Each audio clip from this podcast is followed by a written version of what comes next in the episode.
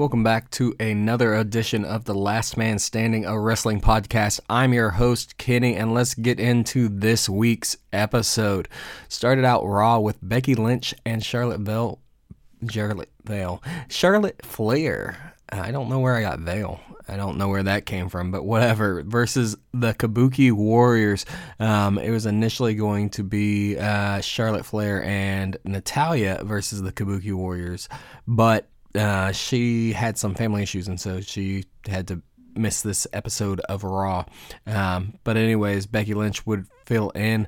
It was a pretty good match between these four ladies. Uh, Shayna Baszler would make her way to the ringside and help the Kabuki Warriors by distracting Lynch, allowing Asuka to get the pin though.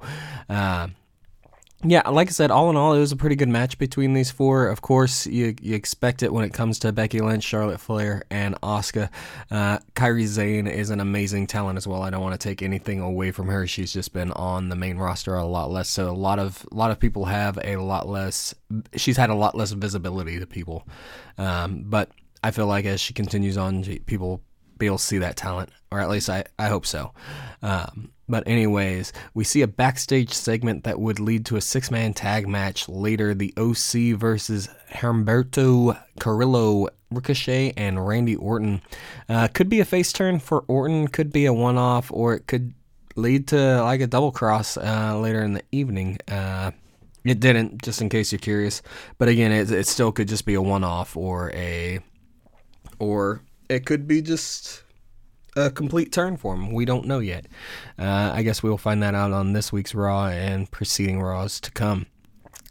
Out next, we had Drew McIntyre versus Sin Cara. Uh, was a short match, but I was surprised it wasn't a complete squash on Sin Cara, who has recently asked for his release from the WWE.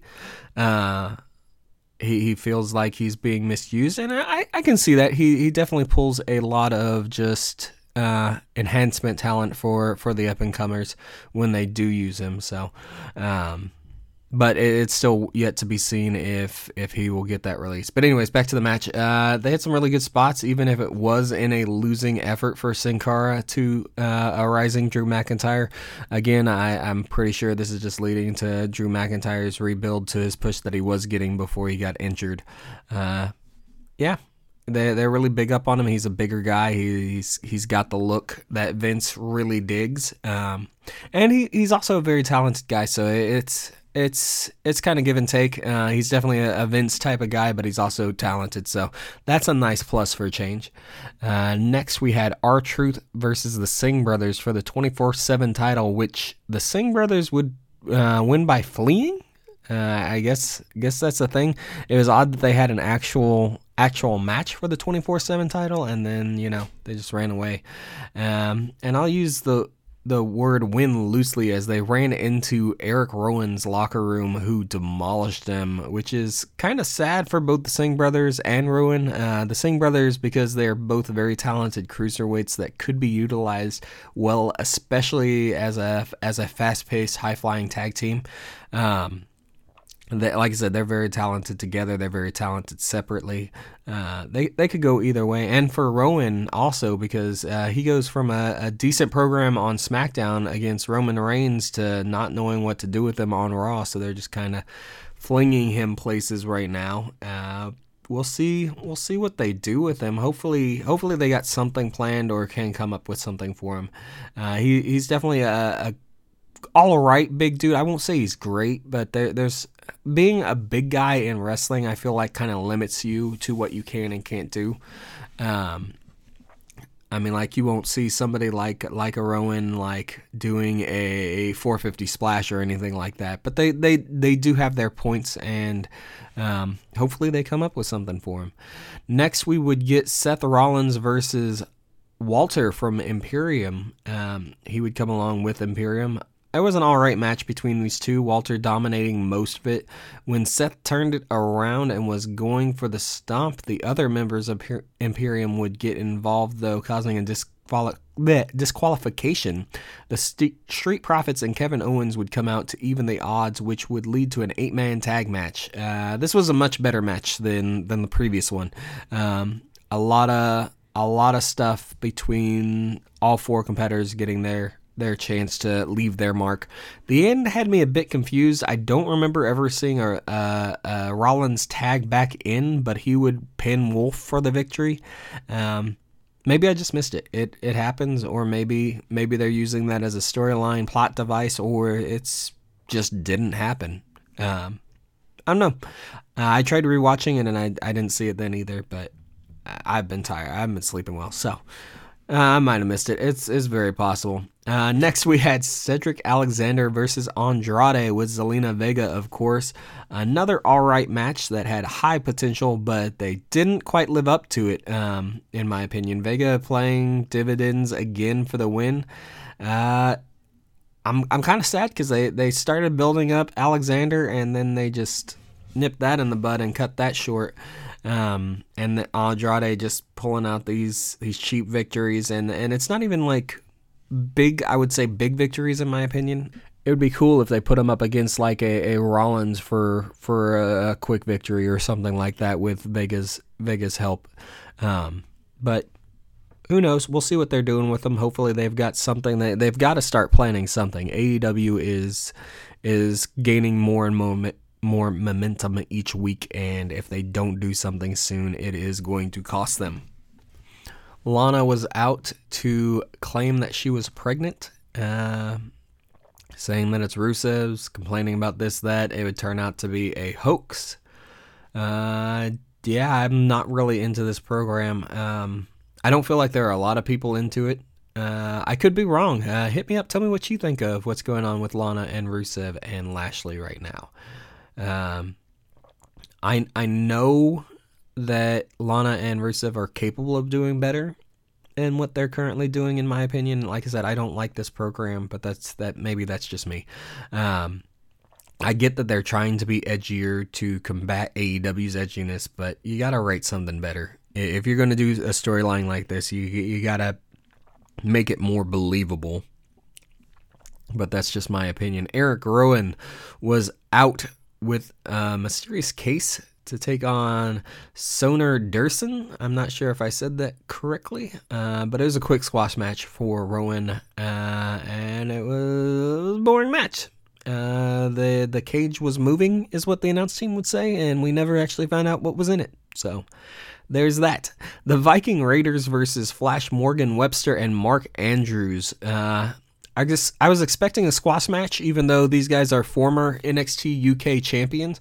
Uh, but I was pleasantly surprised that that it wasn't. Uh, it was still a short match, but it was a decent match with still a good showing from the these guys, uh, the the former NXT UK champs. Uh, the Viking Raiders would pick up the win though, surprise surprise. But like I said, it was still a good showing for the other team. Uh, which is nice. I'm, I'm glad that they, they didn't just give them a squash match. They I don't I don't feel like you should be giving people on the main roster squash matches against enhancement talent if they've made it this far into the game. They're obviously at least someone ta- somewhat talented, or somebody viewed them that way. And I guess that's not always 100% true. I mean, like, you can look at people like Eva Marie, who had the look, but she wasn't talented in the ring.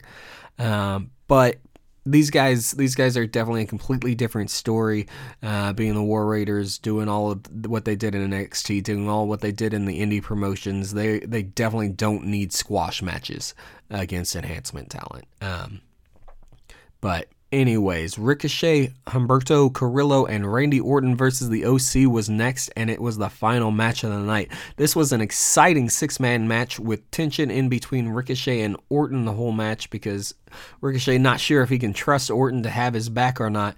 Right when it looked like Orton was going to hit an RKO on Ricochet, though, he instead hit Styles, then tags in Carrillo for the win. At the end, he tells Ricochet he does what he wants when he wants to whoever he wants. Um, I think this plays really good into when they do turn Orton into a face. He's more of like a and I don't.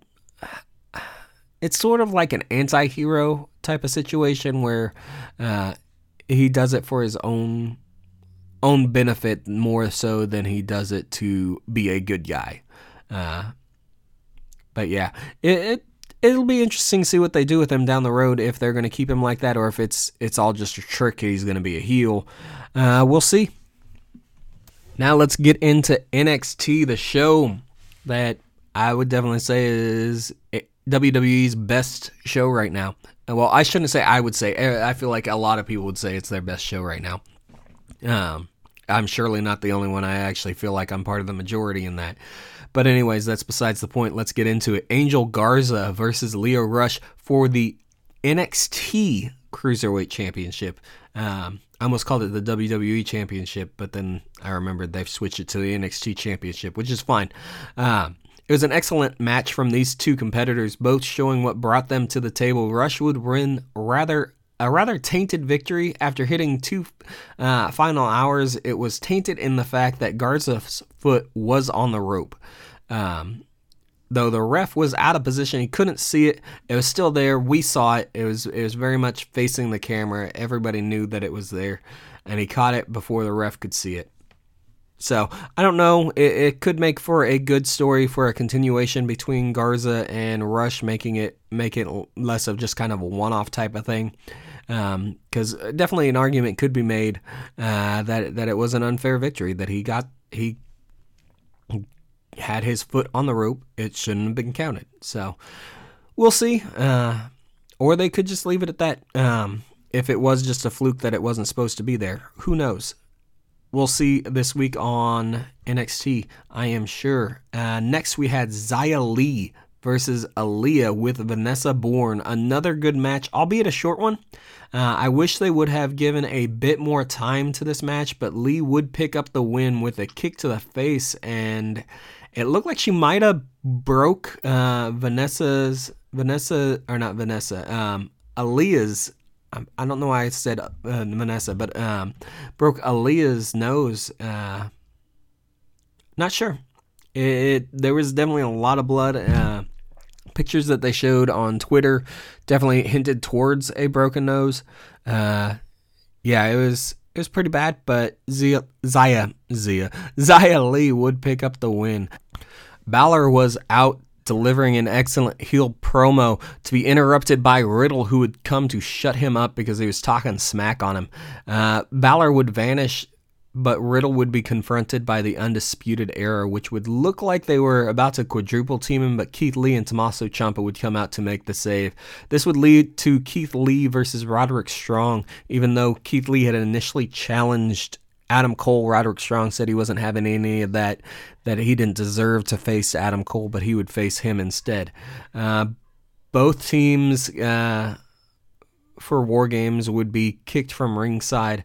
Uh, Keith Lee would pick up the win after a very hard fought victory. Uh, both teams would come down, though, and make their appearance towards the end. Riddle would be taken out of the picture by Balor. It would be a four on two when things looked looked like they were going to be the worst for Ciampa. Dijakovic would make the save and volunteer his services to to the team to take on the undisputed era. Um, Later in the night, we'd find we would think that this would be the four four members for Ciampa's team, but it turns out that Riddle is being pulled from that to face Balor at at War Games in a one-on-one match, so they are still one member short. Uh, next, we had Isaiah Scott and Bronson Reed taking on each other. The two very different athletes, one a fast paced cruiserweight, the other a strongman's powerhouse. An all right match from these two up and comers. Scott would pick up the win, though. Uh, the next match we had Pete Dunne versus Killian Dane was scheduled, but before it could start, Damian Priest would take Dane from behind um, because of last week's assault, and this match would lead to another brawl before anything could get started. Uh, it was just the fighting between those three. It, uh, it I'm betting it leads to a, a, triple threat at War Games. We will see. Next, we had Mia Yim versus Io Shirai in a ladder match to determine who would have the advantage in the ladies' War Games match. Mia Yim would be busted open by what we could assume was a missed mark when Shirai would hit a kick into the ladder, which would hit Yim in the face hard. And there, she was busted hard. They had the trainers and the rest looking out for her. I was actually kind of surprised they didn't call the match right there. Uh, Kai would come out towards the end of the match to aid Yim, but Kay Lee Ray would come out to aid Shirai Kaylee Ray, the NXT Women's Champion. Uh, would be pointed out as the fourth member of Baszler's team, as Shirai would win the the advantage for her team. Um, Baszler would come out to congratulate them, cheer, just kind of do that thing, and Bayley would come out for the sneak attack, taking out Baszler before War Games. Uh, this this was kind of a surprise to me. I definitely expected it to be Becky that was taking on the the NXT Women's Locker Room by herself, but it was Bayley. Uh, I like it. I like it. I like this new attitude. Um, even though I like like I've said in the past, I'm very much a face fan, but I'm also a huge Bayley fan, huge Becky fan too. So they could they could really go either way, face or heel, and I'm probably still going to be their fan. Just saying. Anyways, though, let's get into SmackDown, starting the night with a ridiculous entrance from Baron Corbin playing up the King of the Ring gimmick being carried to the ring on a platform by six men. After a rather stupid promo by by him, he would invite Roman Reigns down, and some guy in a bulldog uh, mascot outfit would come down um, and kind of just follow him around for a while. While um, now, I initially thought that if this this was Bruce Prichard's Bruce Prichard the idea of what wrestling should be. Uh, he should definitely be fired. But I've read that this is this is the writers' gimmick that they knew Vince would love because they love seeing um, love seeing parodies of his his superstars, and that Vince loved it. If this is true, Vince, get get grasp on reality. This was terrible. This was not entertaining at all. I award you no points, and may God have mercy on your soul. If you're not old enough to catch that reference, it was it was kind of a nod to Billy Madison. Um, you should check it out. It is a pretty funny movie. But let's get back to the back to the recap here. Dolph Ziggler and Robert Roode with Corbin in his corner would take on. Oh, also, stupid mascot guy would stay there too. Uh, Mustafa Ali and Chad Gable for their spots on Team SmackDown. After a bit of kind of a pounding for the for Ali and Gable. And by the way, I did say Mustafa Ali. He did get his name back. Uh, by the way, uh, so.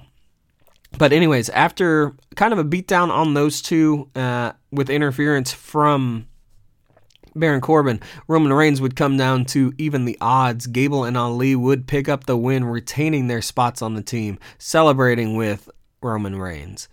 Uh, a very displeased Baron Corbin and Roode and Ziggler, of course, would be shown in the backstage.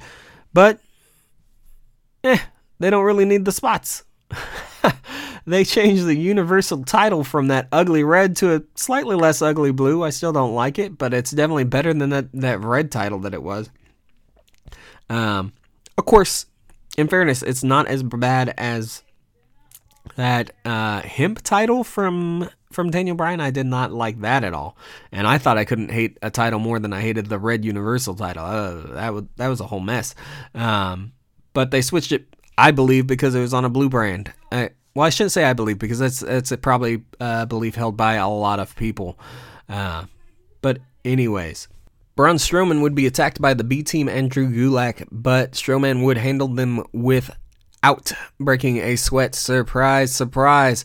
Every time this time of year comes around, Survivor Series, Strowman's on somebody's team, and he's built and portrayed to be able to just be a destroyer of teams, a one man wrecking crew, if you will. Uh, and I get it; he's he's a big, strong guy, but it's it's not necessary for for these type of things right now. We know he's a big, strong guy. We know that that's what you're going to use him for. But now let's get off that tangent. New Day versus the Revival for the WWE SmackDown Tag Championship. This was a great match between these four competitors, furthering my point from last week that the Revival would have done well if they were included in the triple threat match instead of the New Day, who I do not believe needed to be featured in this. I again, like I said, I get why they did it. New Day is definitely going to bring a wider audience to it because they are definitely definitely a bigger bigger draw, but I feel like the the eyes on the revival could have helped their characters and and help bring them forward. Um, but that's again neither here nor there because they've made up their minds and they're going to do what they are going to do. Um, though it looked like the revival was go- were going to pick up the championships again, the undisputed era would interfere in the match, costing the revival the match and the titles, and the chance to appear at Survivor Series as the tag champs. Heavy Machinery was out next to take on two enhancement talents. I'm not even sure what these these two weigh as much as one of the members of Heavy Machinery as they continue to build their personas. And again, this comes down to I get the point of enhancement talent to a degree, like if you were going to use them on house shows or or NXT or something like that, but putting them on your main shows to, to take on people who are supposed to be established teams because they are on your main roster does not make sense. I I like the fact that these enhancement talents are getting uh, national television um, airtime. That's awesome that these these indie stars get that chance, but at the same time, it's like, eh, I'm never gonna see these guys again, or if I do, it will be ten years down the road in another promotion that uses them better because they've gone around the world and have built their name and built their name as champions. Uh, yes, I am talking about the Young Bucks, uh, but that's that's it is what it is, I guess. And of course, Heavy Machinery would win this match. Um, yeah, that's all they wrote about that. Sasha Banks, Nikki Cross, and Carmella and Dana Brooke would take on Rhea Ripley, Dakota Kai, Tegan Knox, and Mia Yim. Uh, this was a great match from these ladies. It would end with Dakota Kai and Nikki Cross trying to prove why they belong on their respective teams. Um, well, I say respective teams. I don't know that Nikki Cross has been confirmed yet. She she should be. She's a great talent and should be on that uh, that Survivor Series team. Uh, Cross would pull out the win, though. Uh, a brawl would resume after the match, but SmackDown women's roster would run off NXT. To end the show, we had Miz TV featuring Daniel Bryan. Uh, this segment would set up Daniel Bryan versus The Fiend for the Universal title at the Survivor Series. Um, okay, and now let's move on to AEW. Jon Moxley versus Michael Nakazawa would start out the evening, Moxley made quick work of Nakazawa, then cut a scathing promo challenging anyone in the back to step in the ring with him and that he would change their lives. And not not in the not in the positive way. He he said that you better say goodbye to your families because this this could be the end for you. Um, they would leave it at that. Uh, that and there there would be there'd be instances later in the evening that that would lead to matches this week. We'll get to that in a minute, though. Dark Order versus Jurassic Express's Jungle Boy and Marko Stunt. Uh, it was a decent match for both teams. It wasn't anything special, though, in my opinion. Uh, the Dark Order would pick up the win. Um, now, what was special was what came at the end. It was. It was the Dark Order who would attempt to recruit Marko Stunt to be one of their minions, but Jungle Boy put a stop to that. Um, they they they said they could respect that, but then continue. I shouldn't say continue, but started the beatdown on Stunt and Jungle Boy. Um, as Dark Order's minions would assault the duo, though, Luchasaurus would make his return and the save. Um, definitely win, especially since um, Luchasaurus wasn't expo- expected to be returning until early next year. This this was a huge pop. It was it was awesome. Uh, so yeah, uh, Shawn Spears versus Pete Avalon versus Darby Allin was a short but decent match, uh, with Joey Janela getting involved, separating Shawn Spears from the action. Uh, it's a triple threat match, so anything goes. Uh, in case you guys don't remember that that rule, um, he'd take him out of the equation. Allen would win, and then accept Moxley's challenge um, for next week. So that'll be an exciting match. Darby Allin's uh, definitely been fun to watch what little I've seen of him. And Jon Moxley is, of course, an amazing talent. So I'm very excited about what's going on there. Uh, Nyla Rose versus Danny Jordan was a squash match. Jordan came out quick, but was no match for Rose's power.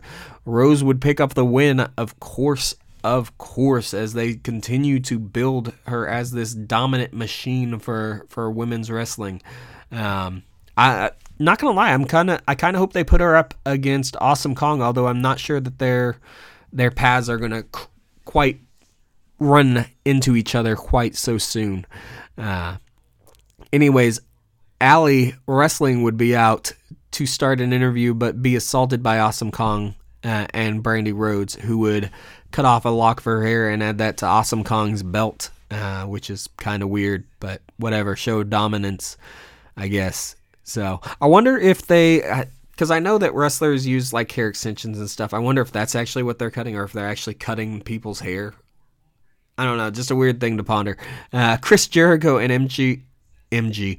MJF would deliver a very entertaining promo together. Cody would come out and control the ring until Wardlow would finally make his AEW debut. Um, he would take out Cody Rhodes and then they would cut to commercial, allowing them to retreat to the back. PAC and Adam Page would have another match in a rematch from Full Gear in which Hangman took the win. PAC would seek retribution. This was a really good match. Good back and forth from the, between the two. I could have watched this these two fight all night. This this was definitely the the best match of the evening. Uh, it would see PAC hit the Black Arrow and then lock in the Brutalizer. Uh, he had kicked the crap out of um, out of Hangman's head, and so like they they kind of alluded to him being unconscious, and the the announce team was saying how they should just go ahead and call the match. Uh, it, again, it was a good match. Uh, the Young Bucks and Santana or, and Ortiz would be shown battling backstage, uh, and then eventually out to ringside. Santana or and Ortiz, I keep almost saying Santana Ortiz.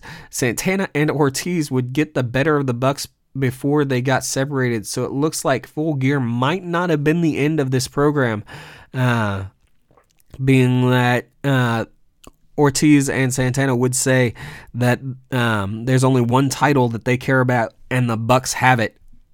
I'm guessing that's that they're the best tag team in the world because they are the best tag team in the world. Uh, but we will see. Um, but we will see where this leads on a little caveat, though, this was definitely the best half of the show.